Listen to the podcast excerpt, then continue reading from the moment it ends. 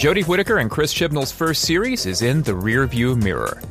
Rachel Donner and Riley Silverman return to help us evaluate it. What was brilliant? What was tragic? What was groundbreaking? And what was played too safe? Let's dig in. Welcome to This Week in Time Travel.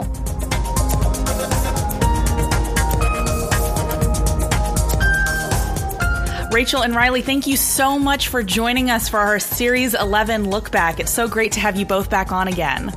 Thank you for having me. It's so great to be here. I can't believe that we're actually looking back at Series eleven. I can't, uh, you know, wasn't it just yesterday that it was on the way and it was being heavily promoted and everybody was like, what's this Where going to be like? Where did the time go? Yeah. I, it feels like it was just yesterday when I was reading tweets going, when is it going to air? Like, I feel like it was just yesterday when we were desperately scrounging up podcast content because they were giving us absolutely nothing before the series aired. Yeah. And, oh, God, we're going back into that soon again. I was going to say, yeah, have a great twenty nineteen. I ah. am sorry. Woohoo. Uh. At least you have this New Year's special and Galley to get you through the first quarter. There we go. So let's get started and start taking a look back at what we liked, what we didn't like, what we thought maybe could have been done a little bit better back in Series eleven. And let's start off on a high note. And broadly, let's talk about what worked for us in Series eleven. Riley, why don't you lead us off? Sure. What worked the most for me, I, I think, is just the cast. I think the cast was extremely charming. Like, everybody was just the main, like, all four of our friends and and the Doctor included in that group were just bringing their A game. They were just so much fun to watch, and they just had such great chemistry with each other that I think that even when there was times where I was less happy with some of the show, I was so into what this group was doing that, like, I was willing to look past a lot of it. And I think that, like, that's a really, like, they they, they did some really smart choices with their casting for this show, because, and even when they had guest stars, I thought the guest stars overall were really, really, like, charming. Like, I thought that, like, Lee Mack did so much with, like, maybe, like, what, four or five minutes of screen time in Kerblam, and obviously Alan Cumming, just like Alan Cumming all over the screen, like he just, he just had that charm, um, and it, it, it was just so that that aspect of the season I think was probably like what I found to be the strongest thing and the thing that like kept me positive about it across the board. Rachel, how about you? Yeah, I would echo what Riley said about the cast. They were just magnetic, and uh, I appreciated them a lot. I would also say that we got what we were promised. We got ten virtually standalone episodes that each had really strong world building and uh, engaging stories that didn't necessarily tie together in this grand plot scheme. And, you know, that's what Chibnall said he was doing, and that's what he did. And and I think it was pretty successful on that front. Chip, how about you? Well, I'm not going to do the broken record thing and talk about the cast, even though I want to talk about the cast. Maybe we can talk about the cast later. Uh, so I'm going to pivot to atmosphere and music. The show looked dramatically different from the previous ten years. Some of it had to do with the lenses that they were using. Some of it had to do with the color palette. And the the show sounded so different. Uh, I adore Sagan Akinoola's soundtrack, the more ambient uh, tone of it. The show felt renewed and regenerated. And while not all of the changes were improvements, enough of them were, and just the very fact that it was such a different show, it really made me pay a lot more attention and made me take the show less for granted, I thought. Definitely. I think this was definitely a series of not taking the show for granted. I think what worked for me was that they were really pushing the boat out with a lot of stories, and some of them worked and some of them didn't, but there was always a willingness to try to do that. The other thing I want to call out explicitly, which is probably not going to surprise anybody who knows me, but I really think that they did a great job with the first woman doctor. I think that's really what worked about this season, that they had really thought through all of the various ways to present a woman taking this role for the first time, that the doctor got to really comment on this change and both talk about maybe how she appreciated having this kind of new perspective on the world and to be able to have these new experiences, but also talk about some of the downsides of being a woman. You know, Witchfinders, she has that very explicit moment of saying, like, if I was a bloke, I could just get the job done right now. But now I have to deal with a time period in which sexism and misogyny puts me at a disadvantage.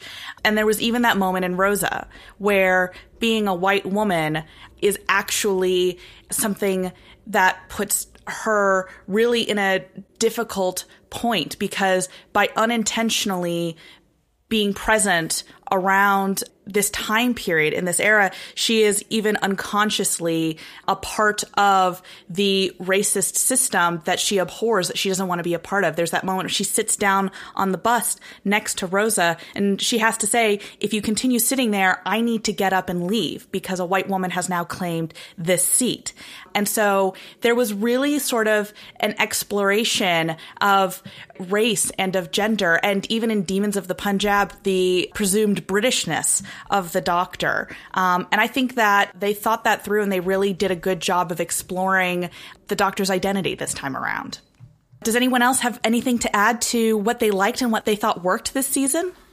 I just I want to echo that episode of The Witchfinders. I think that was, for me, the episode that most clearly defined like why it's important to have different voices in the role of the Doctor.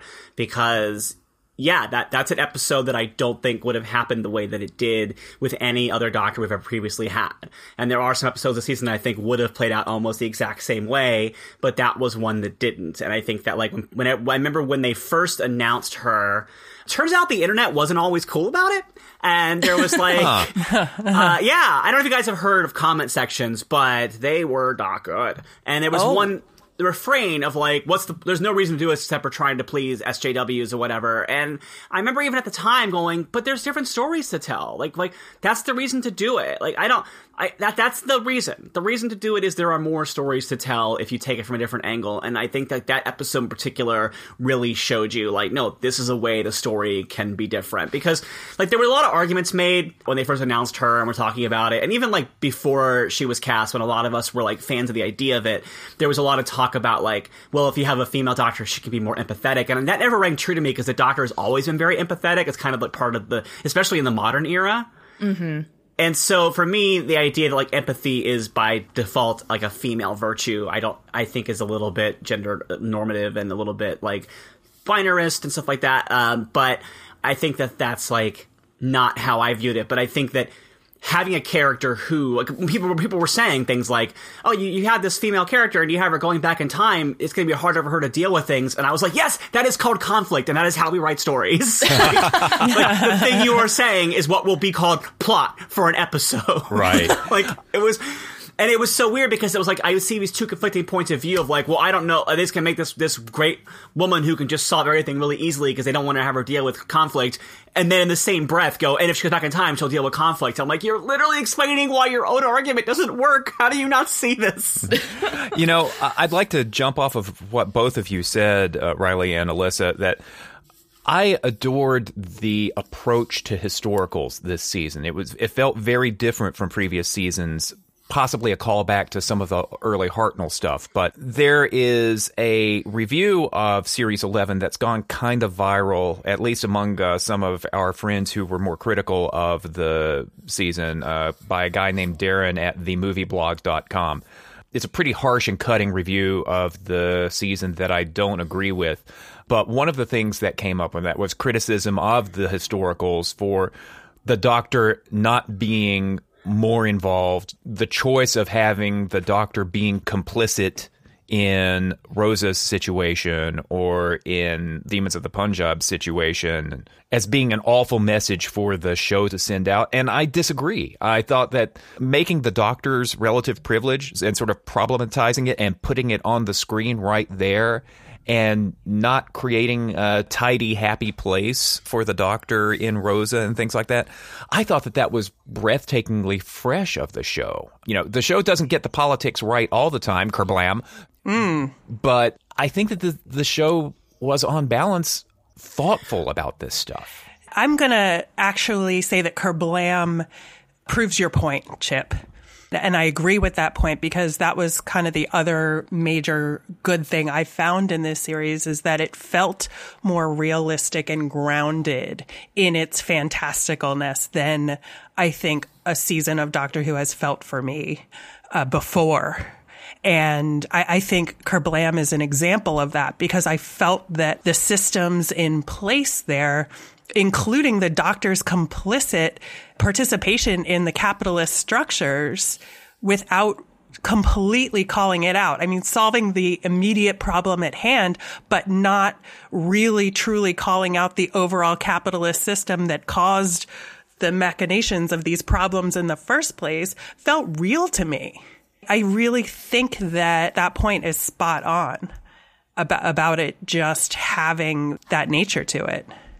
Yeah, I agree. And I agree with Chip's earlier point about the Doctor's complicitness in history. And I, I think that I think it would have been horrifically offensive if they had written an episode where the Doctor saved the world from racism during Rosa Parks' era. Like, I think that mm-hmm, like mm-hmm. I think that having an episode where a white woman from the future or from the distant past, however you want to view it, uh, if you have if you had this white character from space come in and save Rosa Parks from racism, I, I think that people would have very rightfully uh, had a lot of uh, like reasons to really come down on this show. And I think that I think that I, I don't know the the ethnicity of the person who wrote the article that you shared, but uh, I do think that that criticizing a, an episode written by a woman of color for how she depicted that that's that does not sit well with me at all. I agree, but there's also one criticism that I've seen, and it's a very mild kind of criticism, is because there were so many stories in which the Doctor couldn't intervene, that for those of us who wanted to have someone who's a little bit more intervening in this kind of political moment that we're in, I think mostly that there was kind of maybe like in, in each individual context, it's understandable. And, um, that, you know, obviously there's still debate about that, but like, I think, you know, in each individual episode, it was understandable. But I think in this moment where maybe we wanted a little bit more of a hero to be able to come out and fight, maybe not solve all the problems with us, but be able to, to call them out and, and fight them a little bit more, is I, I think kind of an understandable impulse, because I wouldn't change anything about Rosa or Demons of the Punjab. Like, those, you know, were very good episodes. And I think especially when you have kind of the history of Doctor Who, where the Doctor is such an interventionist, and sometimes that's written in ways that the Doctor can just solve all problems, and that's not really great to always see, that maybe like one or two episodes about, you know, more of when to intervene, when is a time to stand up and say, like, this is wrong and we can and should do something about it. Like, don't have the white lady always intervening and saving and solving all of the historical problems in the world. Um, and, I, you know, maybe that's maybe a little bit of wish fulfillment on my part of wanting a hero that can and does do that. And maybe, you know, and we can get this into a little more later, and that's maybe my hope for Series twelve, is one or two good episodes where, you know, intervention is a good and okay thing to do in some circumstances, and maybe the moral thing to do. But I think it speaks to the kind of very complicated reception to Jodie Whittaker's very first season, that she can't really be all things to all people all the time, you know, that yeah, yeah. That, we're still very, very early. There's still so many more stories that we could do with her that could sort of expand the perspective and, and the role of her type of hero. I agree with you on that, because I feel like, like we talked about earlier about how this was a season of mostly standalone episodes and no like c- particular through line. Uh, I found one that was more of a thematic through line when I was writing about my season in review for Nerdist. But I do think that when you have a season full of standalone episodes, when you do start to feel like every episode is, like you said, coming to this point of the Doctor not really being able to be the Doctor a lot of times, and kind of having to like step back and let things happen, there's a certain point where you're like, well, this is like the the nature of this character is that the Doctor left Gallifrey because they weren't content with being an observer of things and not intervening when things were possible. Like that was a that's been an established part of this character from essentially like a little bit the first Doctor, but mostly Troughton onward. That's been an aspect of this character. So to make that a really downplayed angle for an entire season, it it can be a little bit rough. And I think that, especially when we're talking about episodes that are like, when there are seasons, like you said, w- mentioning with like Rosa or Demons, where like there's episodes where you're like, well, okay, it made sense in the context of this episode why that happened. And I think when there's a seasonal arc, you can also kind of go, well, okay, it makes sense in the context of this whole season's arc why there were so many of these episodes. But when you have episodes that are so standalone, it does make you go, okay, well, because this season had Demons and it had Rosa, maybe we could have not done Arachnids this season, or maybe we could have not done, like, what's another great example of like one where the Doctor is intervened? Like, I mean, Kerblam, I think, just needed a couple of extra lines of dialogue to fix it. But yeah, I think that like having a season where it was like, hey, are, is anyone actually a villain this year? Like, are we, is the Doctor, like, needed at all? Is the universe well, solved its own problems without the Doctor being around anymore? I, and I think there's a couple of things there, Riley, in that, number one, I think humans were the villain a lot, mm-hmm. right?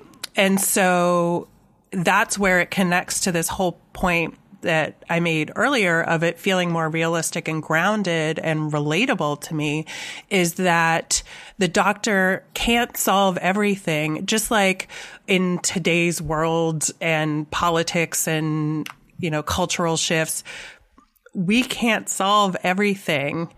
And it feels like a lot. It feels like a lot on our shoulders. And it, and you see that in the Doctor, that there's these huge things on her shoulders, but she's swimming upstream. She's solving the problem in front of her, and it feels good, and small wins feel good. Just like in the real world, at least for me, like the small wins are feeling good. Mm-hmm. And And that that's where I, I just was able to relate to this season so well, because I felt like the Doctor and the companions were sort of paralleling my experience in the real world right now. Mm. Towards the end of the season, things loosen up a little bit. The Doctor attempts to rescue the person who's being tried as a witch, and the Doctor gives Ryan the all clear. Now that you've been around the block and learned a little bit, I will let you shoot sniper bots now. I think the ethos of the show and the ability of the Doctor and her friends to intervene sort of shifts towards the end of the series, but it is a different place, and it is, like you said, Rachel, it is it does kind of mirror the world that we're in right now. I guess I don't watch Doctor Who to mirror the world that I live in. I watch Doctor Who to imagine a world that's better than the world I live in. Because like I, I, I it's, it's the same thing as like Star Trek, where I, I view shows like this as aspirational and not mm-hmm. reflective. Because I'm having a lot of trouble. A lot of shows that I escape into for entertainment seem to be going this route lately of like trying to do a, a parable of what's happening in the world today. And I'm miserable with what's happening in the world today, and I go to these shows to feel an ounce of joy about that world, and they're taking it away from me now, and that's rough for me. Like, I I, think- I'm having a hard time watching Supergirl this season for the same reason. I think that's very fair. I think for me, I kind of end up a little bit middle ground in that, because I view the show both as something to reflect my life and to be aspirational, because the companions are always drawn from contemporary times. I like when there is some reflection of like the problems that we are currently experiencing in the companion's sort of backstory and life story. So I don't mind when we get a little reflectional with it. But you're right, I do want it to be also aspirational, because they're taking these companions to new and incredible places and trying to show a different, better vision of what their world and their life could be like. And I think one of the things that strikes me about this season in particular was because there was a few very large and meaningful moments for inclusion and representation behind the scenes. I think that brought in a lot more personal experiences that people wanted to see reflected on screen. So you have the first episode ever to be written and directed by Black individuals that is both a commentary on a historical event, but also allows for the uh, people of color companions to be able to reflect on their own experiences in contemporary times. You have one of the first P O C writers characters, writing about a personal and historical traumatic experience um, with Demons of the Punjab, to be able to kind of reflect that history and that kind of story that we don't see often. And in Witchfinders, you have, depending on how you count it, the second or third episode ever to be written and directed by women. That is both a commentary on like historical witch hunts, but also like, you know, modern sexism, because this stuff didn't end in the witch trials. This is, you know, experiences that we can still face nowadays. And I think it's good to have that representation, and it's needed to have that perspective, because people want to see their own stories kind of reflected in pop culture. But I think it's more of a commentary on we have failed so much on this in the past that this is really kind of the groundbreaking moment for the show to bring in so many more perspectives that have historically been excluded from the show. And so these are the kind of stories that we are going to see in this season. And maybe as we get more into the future, as we are including more P O C writers and directors, as we are including more women writers and directors, they'll have more opportunities to share stories that are not specifically related to linking back to their own experiences here, that they'll be able to have more opportunities to include more different types of stories, because we all have those types of stories. But I think it's a, you know, it's a very natural impulse to go immediately into that. Sure, I, and I agree with you one hundred percent on all those episodes that you named, and I and it's not a surprise that those are three of what I consider some of the strongest episodes of the season. Mm-hmm. And so m- my thing is more that, like, it's great. I, I am so for representation. It's like my number one thing. So my my that's why my criticisms are more focused on the episodes around those. Like, as I mentioned, I named a few earlier, like Arachnids and, and Kerblam. Yeah. I, I actually really like Kerblam. I think I was a bigger fan of Kerblam than most people that I've talked to about it.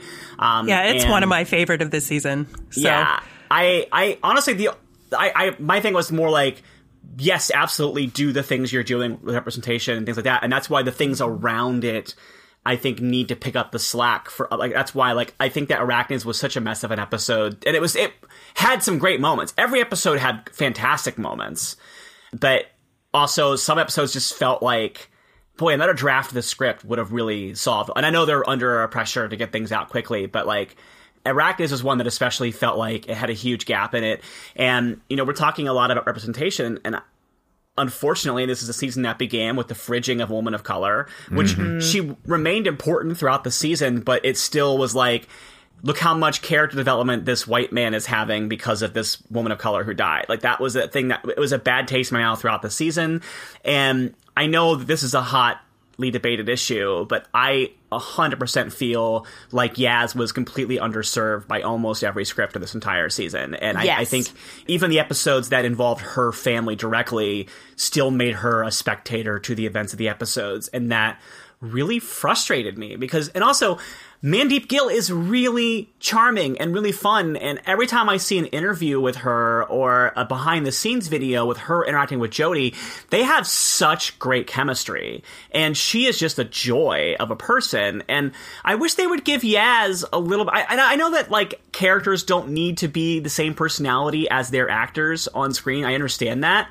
But why would you not give Yaz a little bit more opportunity to have fun when you have someone who, when she, like, laughs and smiles, is, like, so much fun to watch and such a joy? Like, I just, I, Yaz very much felt like Nardole to me this season without jokes. Like, oh, Nardole, no. in, Nardole in Series ten, like, his main role was to be, like, a living sonic screwdriver. Like, he was there to do tasks for the Doctor, and then they gave him a bunch of punchlines to kind of cover that up a little bit. And that's what I felt like Yaz was. Yaz was literally, like, old school Doctor Who companion being the assistant kind of vibe to her.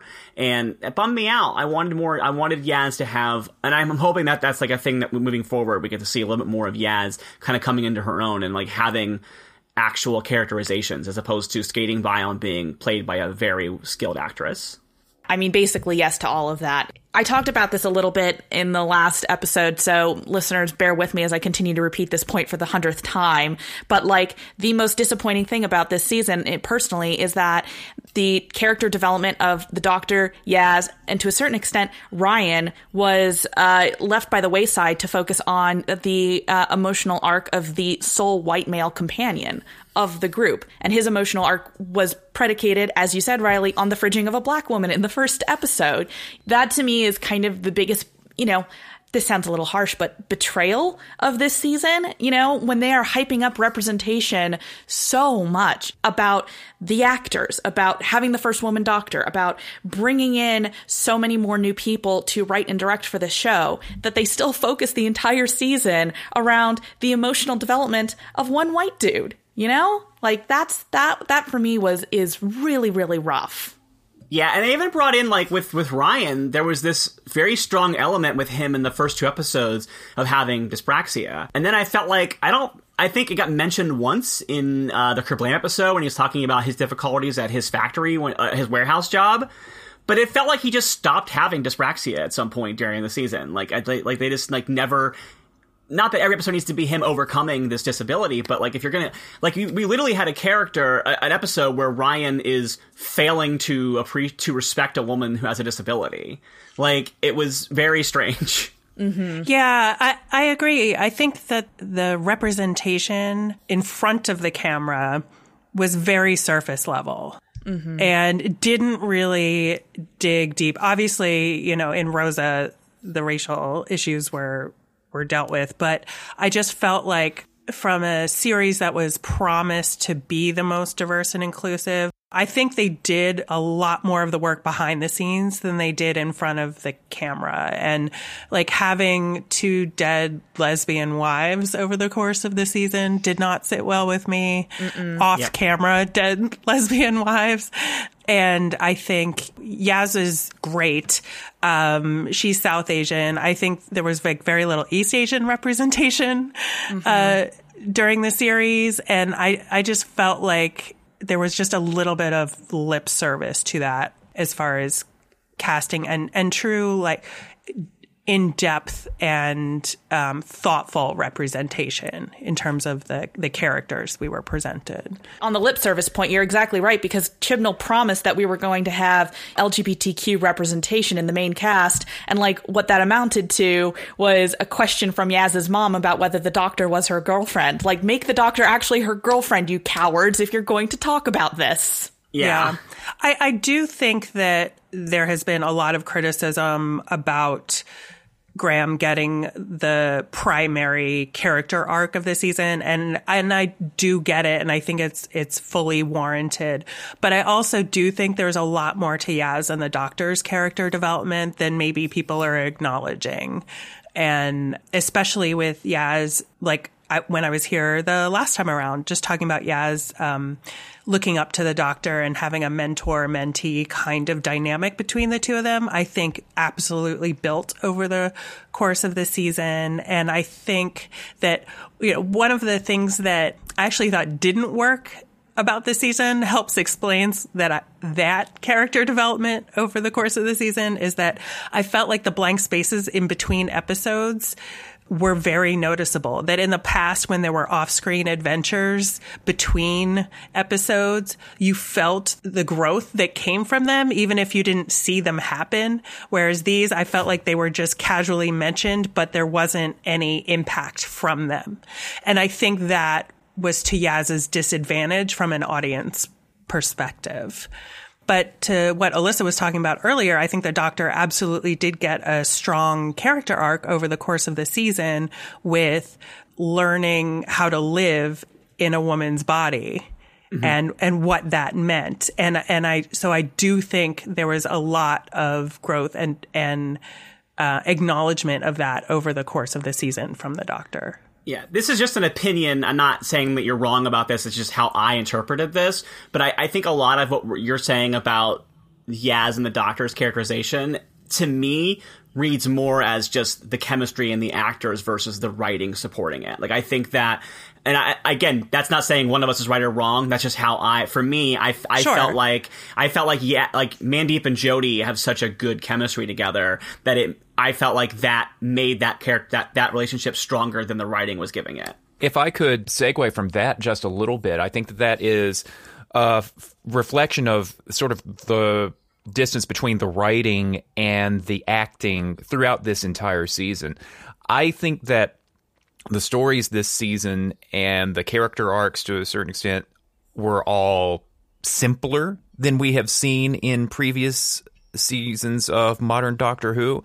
And I think that that was a good idea. I think it helped boost the ratings. I think that this is television that's being made for a broader audience than some of the intricacies and puzzle boxes and in references that characterized a lot of uh, Stephen Moffat's time.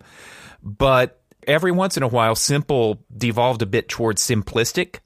And mm-hmm. I think that that's one thing that I would like to see in um, the next the next series is that now that we've established this new cast and this new style of storytelling for Doctor Who, now let's work it harder. Now let's try, let's not try so hard to be accessible, and let's try to really dig into the issues that the stories raise, into the characters' motivations and personalities and arcs, and just really more meat on the bones, I'd say. I think dialogue especially is something that really could use some improvement in season twelve. Yeah, I think that there were some very, very good scripts, but there were definitely a number of scripts in which I said this needed, you know, one or two more go-arounds before it was ready to shoot with, you know. I think accessibility is definitely an important thing. I think cutting back on some of the required knowledge maybe that you were required to go into in some of um, the previous stories was good because, you know, it's, it's kind of what R T D did when he's rebooting the show of, you know, the show has a very complicated history and you can make very subtle, sly references to it if you want to, but it's very difficult to get new audience members into a show if you're leaning on the fact that it's enjoyable primarily for an audience that has that sort of encyclopedic knowledge of the longer history of the show. But I don't think we need to sacrifice sort of quality to make it accessible. And I think there was definitely a couple of episodes in which there were maybe, you know, it, it's in cases slightly simpler, but it didn't need to be too simple to be enjoyable, you know, that you, you can amp it up a little bit, that you can go for something a little bit more complicated because, you know, a complicated story is not inherently inaccessible um, yeah. as as long as it's well executed and well done um, and doesn't require you to have seen a, you know, story from the nineteen eighties to be able to understand the character development that's happening on screen. And there were definitely, you know, a couple of stories that I uh, don't want to name and shame, but like there was definitely a couple of stories that I was like, this needed like two more rounds before it was ready to go. Yeah, one hundred percent. I think that there's a difference between, between simple and accessible. I think, I mean, for example, you know, we talk about Moffat a lot, and Moffat definitely has a lot of very inaccessible plots and arcs for newer viewers. But if we look at the most recent season before this one, season ten, like, yes, there was all stuff with Missy in the vault that was like threaded throughout the season, and that would have been tough for people who had not, because I think the pilot episode is actually a great first episode for a new person to watch for Doctor Who, because it basically like reintroduces the Doctor through Bill's eyes. And I think that season had episodes like Thin Ice, and it had episodes like Oxygen, which really worked extremely well as standalone episodes that you can just jump in and watch. So I think that had we had a whole season of episodes like those, and with Rosa and with Demons of the Punjab and stuff like that, I don't think that we would have some of the same conversations that we're having now about the show. Let's give our final verdicts here on Series eleven. So if you had to give this a score out of ten, maybe, let's say, um, but you you know can use a point system or a gold star system, whatever you want, uh, what would be your sort of final verdict on Series eleven? So Rachel, we'll start with you this time. I would give it an eight and a half. All right. I, yeah, I I loved it. I think aside from some of the major faults that we've discussed, I think that it flowed really well. The characters, like we've talked about, were phenomenal. And um, each week I just had a wonderful, magical ride. And so, yeah, I would say eight and a half. Riley? I'm going to have to, like, I'm probably going to say, like, a five and a half or a six. I, it's like, it, it's tough because there is so much toxicity against this season for things that I don't think it deserves to be criticized for, that, like, as someone who wishes she liked it more, I also feel like I don't want to criticize it too much, for because I know people really did enjoy it, and I know what it's like to have an episode, a season of Doctor Who that you love, uh, other people hate. Like, I adored the entire Peter Capaldi run, and I had to, every time I talked about it, I had to have people just crap on it and to me, and so I'm trying to be, like, aware of that. So my feeling of this season is that I liked it, but I didn't love it, and I would actually say that it's one of my least favorite seasons of Modern Who. I, I think that I would still probably put it above maybe, like, season seven maybe, but like I maybe that I don't know, but yeah, I I, I kind of look at Doctor Who as like what episode what what like what am I gonna like want to throw on for comfort when I'm like down, or when I just like want to throw on Doctor Who and just watch an episode and not worry about any. And this doesn't really have any of those that jump out to me as like, oh yeah, I really felt good watching that one, or I really just like could lose myself in it a little bit, and it it kind of lost a bit of that magicalness to me this year. But there I. I I think that there's still hope there, and I think that I, I'm not someone who thinks that Chibnall needs to go, like a lot of people, I think, already are saying. I do think that it was a rebuilding year, I think, to use, like, a sports term. I think that it kind of works in a way like, you know, Chip mentioned the um, simpleness earlier. It, it, that's kind of what The Force Awakens was as far as, like, Star Wars goes. Like, hey, we need to kind of reset a little bit and kind of tell a very basic story that people can jump into, and then we'll get... And, like, we went from Force Awakens to The Last Jedi, which I think is one of the most complicated and interesting Star Wars movies ever made, um, if not the most. And so I think that, like, if Series eleven was, like, a palate cleanser to, like, reset and, like, get the new staff on board, introduce these characters, let the introduction of these characters become the spotlight...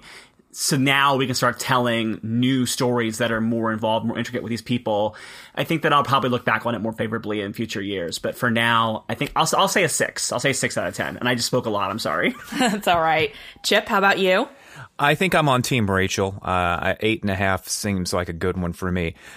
A lot of people have criticized the series for not having the heights of other series. And the criticism being that these episodes were all fine, but none of them excited me. I did have a few exciting moments throughout the season, but I was I, I, I was consistently happy with the cast and the look and the feel and the sound. And that sort of gives me a glass half full reaction to it rather than a glass half empty kind of thing. And I was watching the show with my spouse again, which... hadn't happened before. Uh, my spouse checked out in the middle of Series six because Moffat just wasn't doing it for her. You know, there's a halo effect when somebody who stopped caring about Doctor Who starts caring about it again and starts watching it with you. I love Jodie Whittaker, and I love the feel of the TARDIS team, and I enjoyed the bulk of the stories, and I found it for that reason to be delightful, even if there are some areas in which the show stepped backwards a bit. Yeah, sort of on that note, I think I would give it um, a solid seven. I think that for me, it was about sort of averaging out the highs and lows of the season, because I think that this season did some truly exceptional things and created some of my favorite episodes of all time, but that the flaws in the season that I felt were there were just so foundational in this season that it's hard to give it a higher score for me personally. And I entirely agree with you, Riley. There's so much toxicity around this, and I, I wanted it to succeed so much more because this was Jodie Whittaker's first season. But I also feel like I have to kind of be honest about it, because I had high expectations, and I need the show to work harder next season to sort of meet those expectations. I think there's no benefit as a fan of representation and of people who want women in powerful roles and stuff like that. I, for me, there's no benefit to brushing flaws under the rug. Yeah. Yeah. Yeah. And it, it's really hard to be critical, and I don't mean critical negative, I mean critical in the neutral sense. Mm-hmm. Like analysis. Um, analysis yeah. of, of the show without also being aware of the framing of the conversation around the show. Yeah. And yeah. that I have been very critical of the framing around the conversation of, of this show, of this season. But it, yeah, it is really hard to uh, separate those two conversations sometimes. Yeah. And something that I'll admit is kind of unfair for the show in a regard with me specifically is that uh, I, you know, as, as I mentioned earlier briefly, I was hired by Nerdist this year to write reviews of this season. And so I had to write a review of every episode. And so that really dramatically altered the way that I approach this show, because I've always viewed it, even as someone who has had podcasts and been on podcasts talking about it in the past, I've always come at it as a just a pure fan. And so I think that I was able to overlook things that I found as flaws to just be a fan about it. But when I was being professionally paid to write about the show and review it for a source, I felt a little bit more pressure to be a bit more objective about it. And when I did that, I had to be a little bit more like, yeah, this this didn't land for me, and I'm a little upset about it. I think that's kind of our ethos here of we love a show, but we're also willing to hold it to task when we need to. So we've got big hopes for season twelve and New Year's Day special. So we've got a lot of good content hopefully coming our way. But for now, we're going to wrap up this conversation. Riley, Rachel, thank you so much for joining us today to talk about Series eleven. Thank you. Yeah, this was a lot of fun. This week on The Incomparable Network. Okay, we'll spoil it for you. On the Incomparable Game Show, Chip spectacularly dunks on himself, while host Steve Lutz brings out the Hallmark Channel Christmas pain. That's episode one oh one, the Low Definition Christmas Special. On Robot or Not one forty-six, Jason and John debate the pronunciation of GIF. It's GIF. No, it's GIF. And the Incomparable saves the whales and uses colorful metaphors, revisiting Star Trek four, The Voyage Home. All this and more at the incomparable dot com.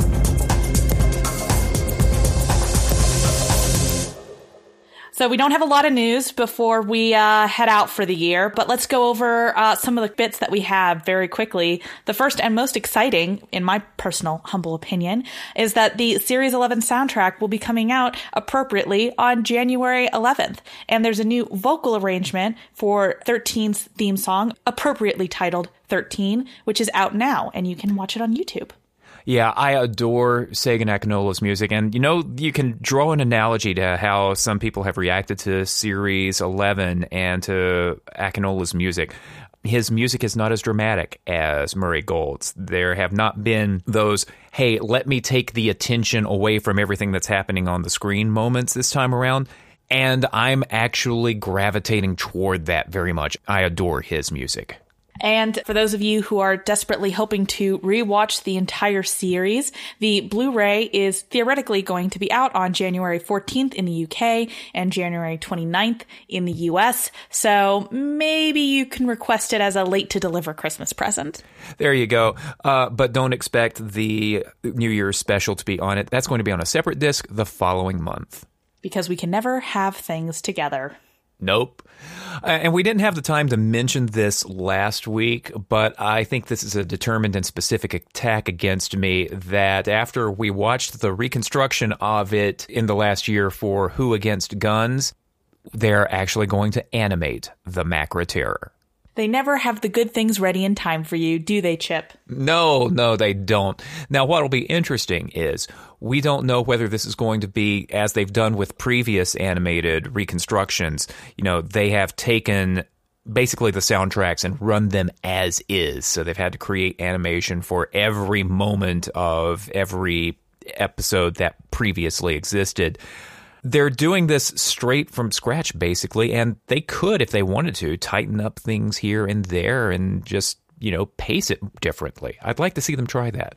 I expect that we'll probably get two versions, um, similar to what we got with the Daleks Master Plan, where they have a version where they try to go as close to the original as possible for the purists who want to see it exactly as it was broadcast. And then they'll probably have a slightly edited version of it just to show, you know, this is, you know, how we might do this episode now. So that is our quick run through the news. We've got holiday shopping to do and travel to do, so This Week in Time Travel is going to bow out for twenty eighteen. We will be back in time for the New Year's special in twenty nineteen. So thank you so much for listening to us this year. It's been a challenging year, to say the least, but Alyssa, we made it, and we had a pretty damn good doctor to show for it at the end. We did. So we will see you all in the new year with the one and only story that we are getting in twenty nineteen before we head on to twenty twenty and Series twelve. You can find our episodes at this week in time travel dot com. We're on Twitter at D R Who This Week. Alyssa tweets and tumbles at Whovian Feminism. I tweet at numeral two minute time lord. Rachel tweets at R Miriam, and Riley tweets at Riley J Silverman. Thanks to Christopher Breen for our original theme music, and to David J. Lohr for our original podcast logo and avatar. Please review us on Apple Podcasts, consider becoming a member of the Incomparable Network, and tell all your friends about us. Until next time. We'll see you next year.